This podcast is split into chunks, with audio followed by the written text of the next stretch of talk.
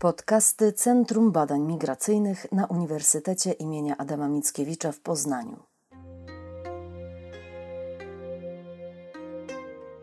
Nazywam się Izabela Kujawa, jestem doktorantką w Instytucie Antropologii i Etnologii na Uniwersytecie imienia Adama Mickiewicza w Poznaniu. Jestem też członkinią Centrum Badań Migracyjnych UAM. Od kilku lat, najpierw w ramach studiów lingwistycznych i antropologicznych, a potem już właśnie w obrębie doktoratu mam okazję pracować w projektach, które skupiają się na zjawisku migracji. Najpierw były to projekty zakorzenione lokalnie w Poznaniu albo skupiające się po prostu na Polsce, na polskiej polityce migracyjnej. W tej chwili pracuję w trochę większym projekcie, w projekcie Nowa Migra, które realizowane jest przez konsorcjum złożone z ośmiu różnych instytucji. Sam projekt dotyczy kwestii norm i wartości w kontekście tak zwanego europejskiego kryzysu migracyjnego i uchodźczego. W ramach projektu prowadziłam badania z przedstawicielami różnych oddolnych inicjatyw oraz organizacji, które wspierają uchodźców i imigrantów w Polsce. Przyglądałam się ich działaniom, ale też rozmawiałam o takich kwestiach jak motywacja, stojące za tym, żeby takie działania podejmować w ogóle i żeby się w nie angażować. Miałam też okazję przyjrzeć się, jak takie wsparcie wygląda w kontekście mocno odmiennym od tego, e, który znamy, od tego polskiego kontekstu, czyli w Turcji i w Libanie, gdzie uchodźców, choćby z samej Syrii, jest no, nieporównywalnie więcej niż u nas, bo w Turcji jest ich co najmniej 3,5 miliona, a w Libanie półtora. O tych liczbach i warunkach, w jakich ludzie potrzebujący wsparcia żyją, w Polsce niestety nadal mówi się bardzo mało, a nasz rząd odmówił uczestnictwa w programie relokacji i przesiedlenia, w ramach którego mieliśmy przyjąć i tak zaledwie 2000 osób w najtrudniejszym położeniu. Jednocześnie właściwie już od 2014 roku przyglądam się jeszcze innemu kontekstowi. Mianowicie interesuje mnie sytuacja i doświadczenie obcokrajowców mieszkających i pracujących w Chinach kontynentalnych. I to właśnie na tych badaniach, które realizowałam dzięki wsparciu Narodowego Centrum Nauki w formie grantu Preludium, chciałabym się dzisiaj skupić. Grant dotyczył zarządzania emocjami w sytuacji migracji i pozwolił mi na przeprowadzenie badań z Filipińczykami mieszkającymi w Chińskiej Republice Ludowej. W Chinach spędziłam do tej pory łącznie 3 lata, do niedawna. Kiedy opowiadałam o swoim pierwszym dłuższym pobycie, musiałam dodawać informacje wyjaśniające. W tej chwili o istnieniu miasta Wuhan słyszę już chyba każdy. Natomiast celem kolejnych moich wyjazdów było już inne miasto. Było to i mam nadzieję, że nadal będzie się gdzieś tam pojawiać um, dalej Shenzhen, który jest położony na samym południu Chin, na granicy z Hongkongiem. Jego populacja szacuje się na 13 milionów, chociaż jest na pewno dużo większa. Do tego Shenzhen jest częścią gigantycznego, zurbanizowanego regionu w delcie rzeki Perłowej. Samo Shenzhen jest e, miejscem bardzo specyficznym, bardzo unikatowym. Powstało z maleńkiego miasteczka bardzo niedawno, bo dopiero w 1979 roku. Zaistniało jako jedna z pierwszych specjalnych stref ekonomicznych e, wyznaczonych jako początek reform gospodarczych i otwarcia Chin na świat.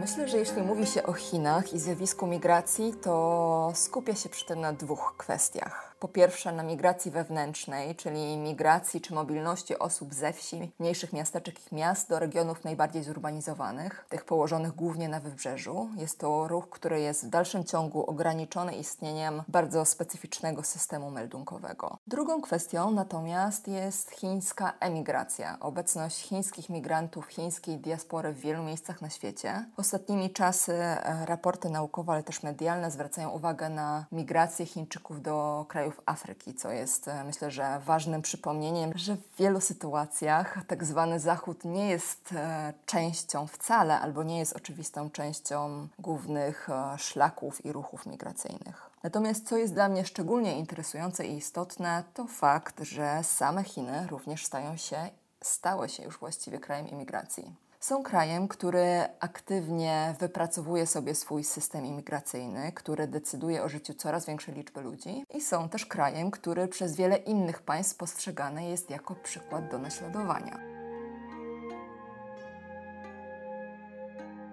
Szacuje się, że obcokrajowców mieszkających w Chinach na stałe jest blisko milion. Na podstawie moich własnych badań mogę stwierdzić, że jest to liczba jednak zdecydowanie zaniżona. Od lat 80. Chiny przyciągają inwestorów, menadżerów, pracowników korporacji i o tych uprzywilejowanych migrantach, e, często nazywanych również w literaturze naukowej ekspatami, powstało już wiele raportów i innego rodzaju tekstów. Jest to grupa, czy właściwie grupy, które mimo wyzwań bardzo dobrze sobie radzą, często też dzięki wsparciu, jakie oferuje ich miejsce pracy ale są to też grupy, na które Chiny i chiński system imigracyjny jest otwarty. No bo specjalistów, naukowców wręcz aktywnie się zachęca czy rekrutuje do tego, żeby przenieśli się docelowo albo chociaż na jakiś czas właśnie do Chin. Natomiast jest to doświadczenie tylko niewielkiej części osób, które rzeczywiście w Chinach przebywają. Pozostali zmagają się z mm, problemami związanymi z pozyskiwaniem wiz, e, z pozwoleniami na pracę, często ostatecznie decydując się, czy właściwie będąc zmuszonymi do tego, żeby pracę podejmować bez nich. I do tej grupy mniej uprzywilejowanej należą właśnie Filipińczycy, z którymi prowadziłam badania.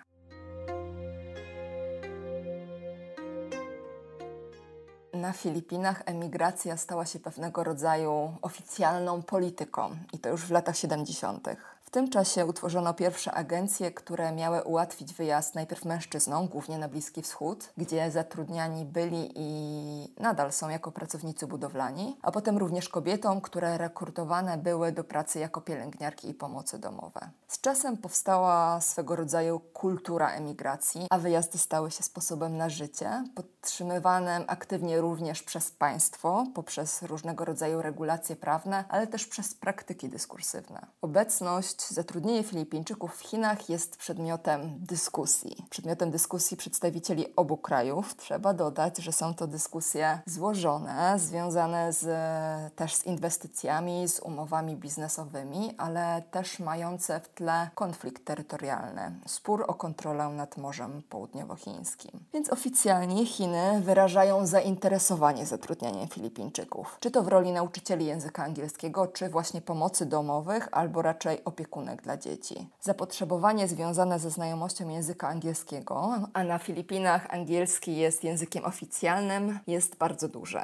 Natomiast regulacje pozwalają na taką migrację i zatrudnienie w naprawdę wyjątkowych sytuacjach. Niemniej jednak jest to kierunek coraz bardziej atrakcyjny dla Filipińczyków z wielu powodów. Z łatwością można znaleźć pracę, zarobki są atrakcyjne, Odległość między krajami jest e, bardzo mała, co daje możliwość odwiedzania rodziny. Wreszcie Chiny nie mają na Filipinach złej prasy. Nie słyszy się tyle o przypadkach złego traktowania, nadużyć, przemocy, czasami absolutnie skrajnej, o których słyszy się za to w raportach z innych krajów. O wyjeździe do Chin kontynentalnych myślą też, i to już pokazują moje badania, Filipinki, które od lat pracują w Hongkongu. A w Hongkongu grupa Filipińczyków jest bardzo duża, obejmuje 150 tysięcy osób. Rynek pracy w Chinach kontynentalnych jest na tyle atrakcyjny, że na wyjazd, mimo trudności, czy wręcz braku możliwości legalnego zatrudnienia, nadal decyduje się wiele osób. Oprócz pracy w charakterze nauczycieli, lektorów, opiekunów, opiekunek, Filipińczycy są też zatrudnieni jako muzycy w pubach i klubach,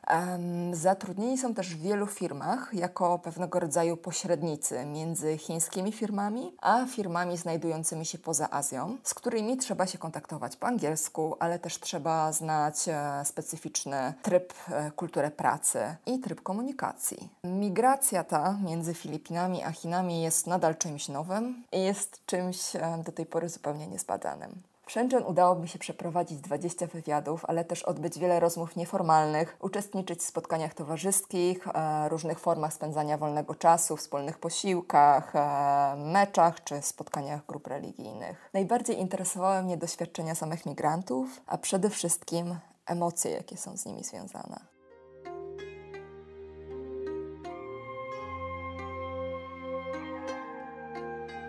Badania nad migracjami przez długi czas koncentrowały się na analizie ekonomicznej i politycznej, instrumentalnych i logicznych aspektach migracji, które uważano za sprzeczne z takimi elementami jak emocje. Wielu współczesnych badaczy zgadza się jednak, że migracje często stanowią fundamentalną zmianę w życiu ludzi. I tym samym to zjawisko należałoby też rozpatrywać, przyglądając się właśnie emocjom, jakie mu towarzyszą. Nadal toczą się debaty na temat tego, czym emocje w ogóle są i jaka jest ich natura, na ile mają charakter uniwersalny, biologiczny, na ile natomiast należą do sfery społeczno-kulturowej. Traktuję emocje jako coś, co ma wspólną podstawę psychiczną, ale przekształcana jest zdecydowanie przez warunki społeczne i kulturowe. Istnieje już wiele opracowań, które przyjmują właśnie takie stanowisko. Do takich najbardziej znanych i pionierskich prac należą badania m.in.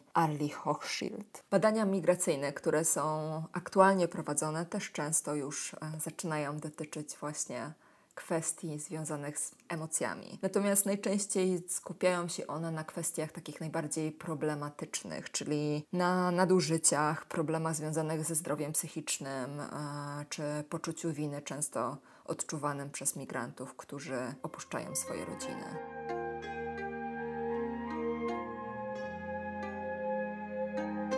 Moich badaniach zastanawiam się nad tym, w jaki sposób działa reżim migracyjny i w jaki sposób kształtuje codzienne doświadczenia migrantów. Patrzę też przy tym na to, jaką rolę odgrywają w nich emocje, jakie są ich konsekwencje i jak się nimi zarządza. Na ile te emocje przyczyniają się do reprodukcji istniejącego systemu, a na ile są częścią poczucia sprawczości i sprawstwa i tym samym go kwestionują.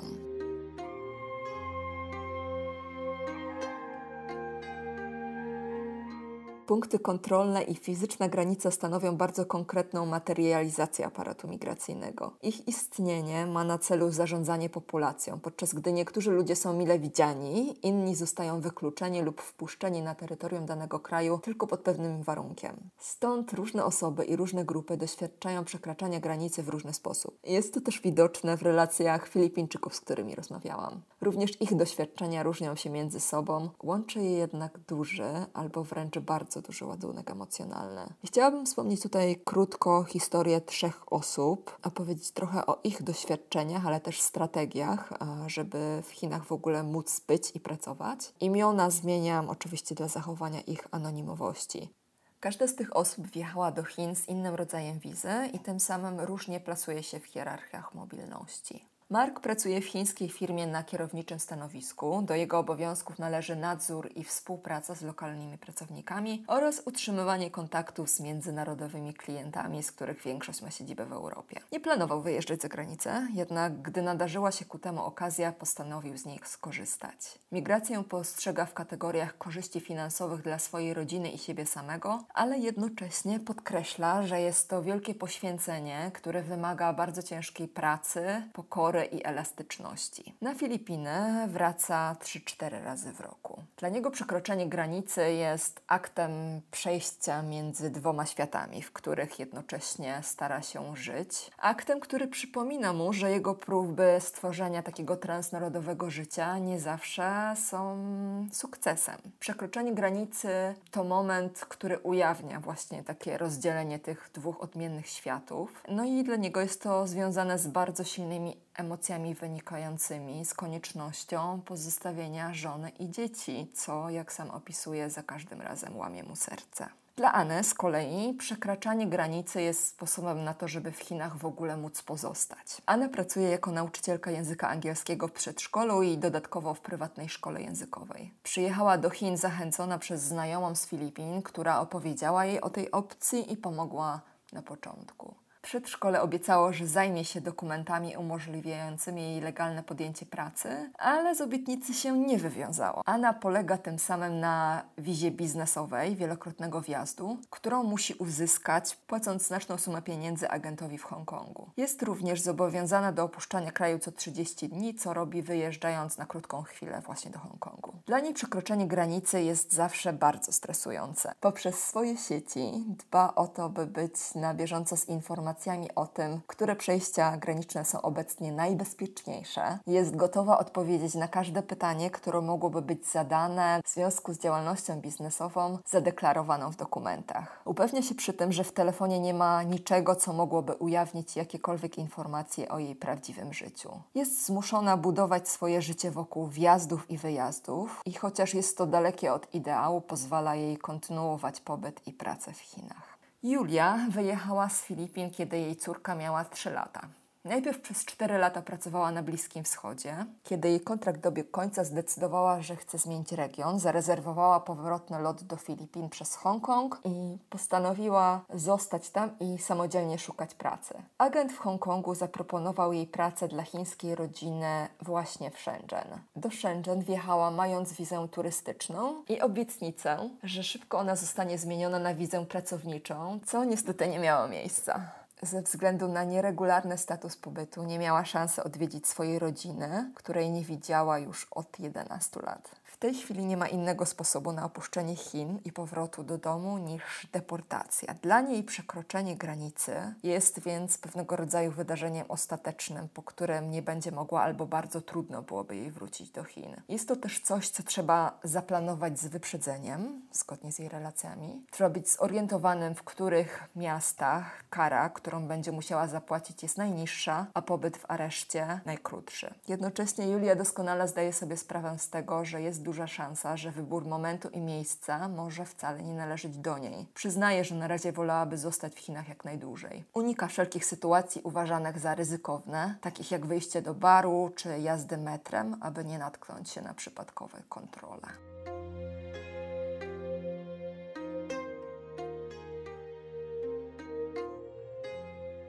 Inni badacze wskazują, że specyfiką imigracji do Chin jest pewnego rodzaju ulotność wynikająca z dwóch rzeczy.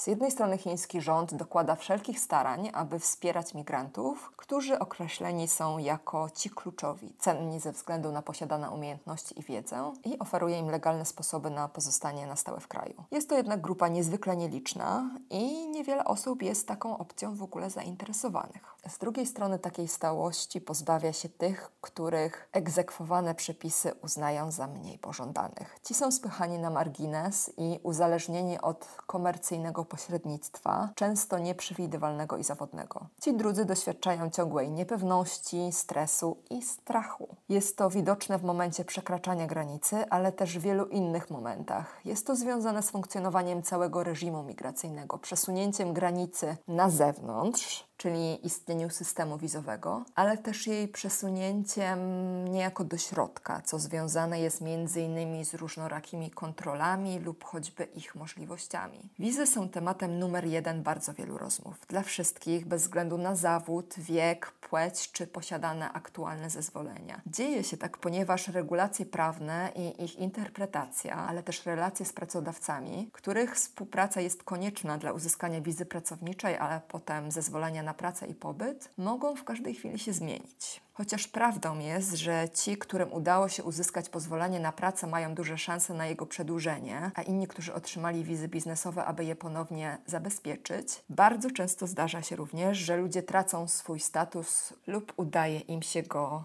podnieść ten sposób prawie wszyscy Filipińczycy, z którymi rozmawiałam, doświadczyli tych zmian i są przekonani, że mogą się one powtórzyć. Zatem myślenie o reżimie migracyjnym, dla niektórych bardziej stresujące w danym momencie niż dla innych, jest zdecydowanie cały czas obecne i wpływa na jakość życia. Doświadczane negatywne emocje prowadzą do samodyscypliny w wielu sytuacjach. Wpływa to na to, jak się zachowują publicznie, co mówią sobie innym w pracy i poza nią, kształtuje ich aktywność w mediach społecznościowych. System jest nieprzewidywalny, nie pozwala nikomu poczuć się w pełni bezpiecznie. Mimo, że migranci mogli przekroczyć fizyczną granicę, pozostają wykluczeni, a zatem nie są w stanie, a często też po prostu nie chcą pokonać dalszych granic i barier, co stoi na przeszkodzie ich dalszej integracji.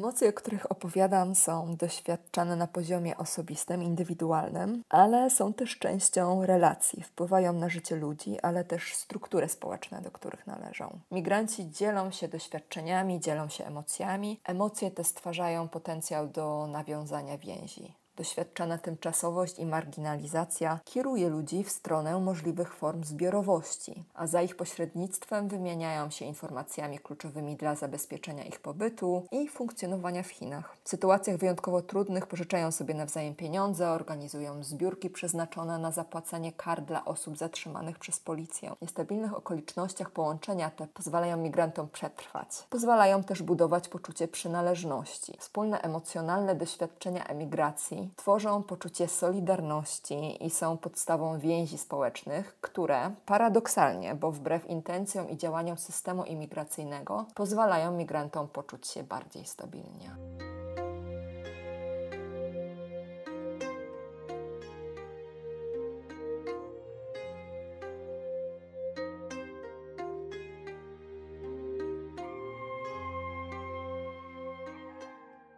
Wysłuchali Państwo podcastu Centrum Badań Migracyjnych na Uniwersytecie imienia Adama Mickiewicza w Poznaniu.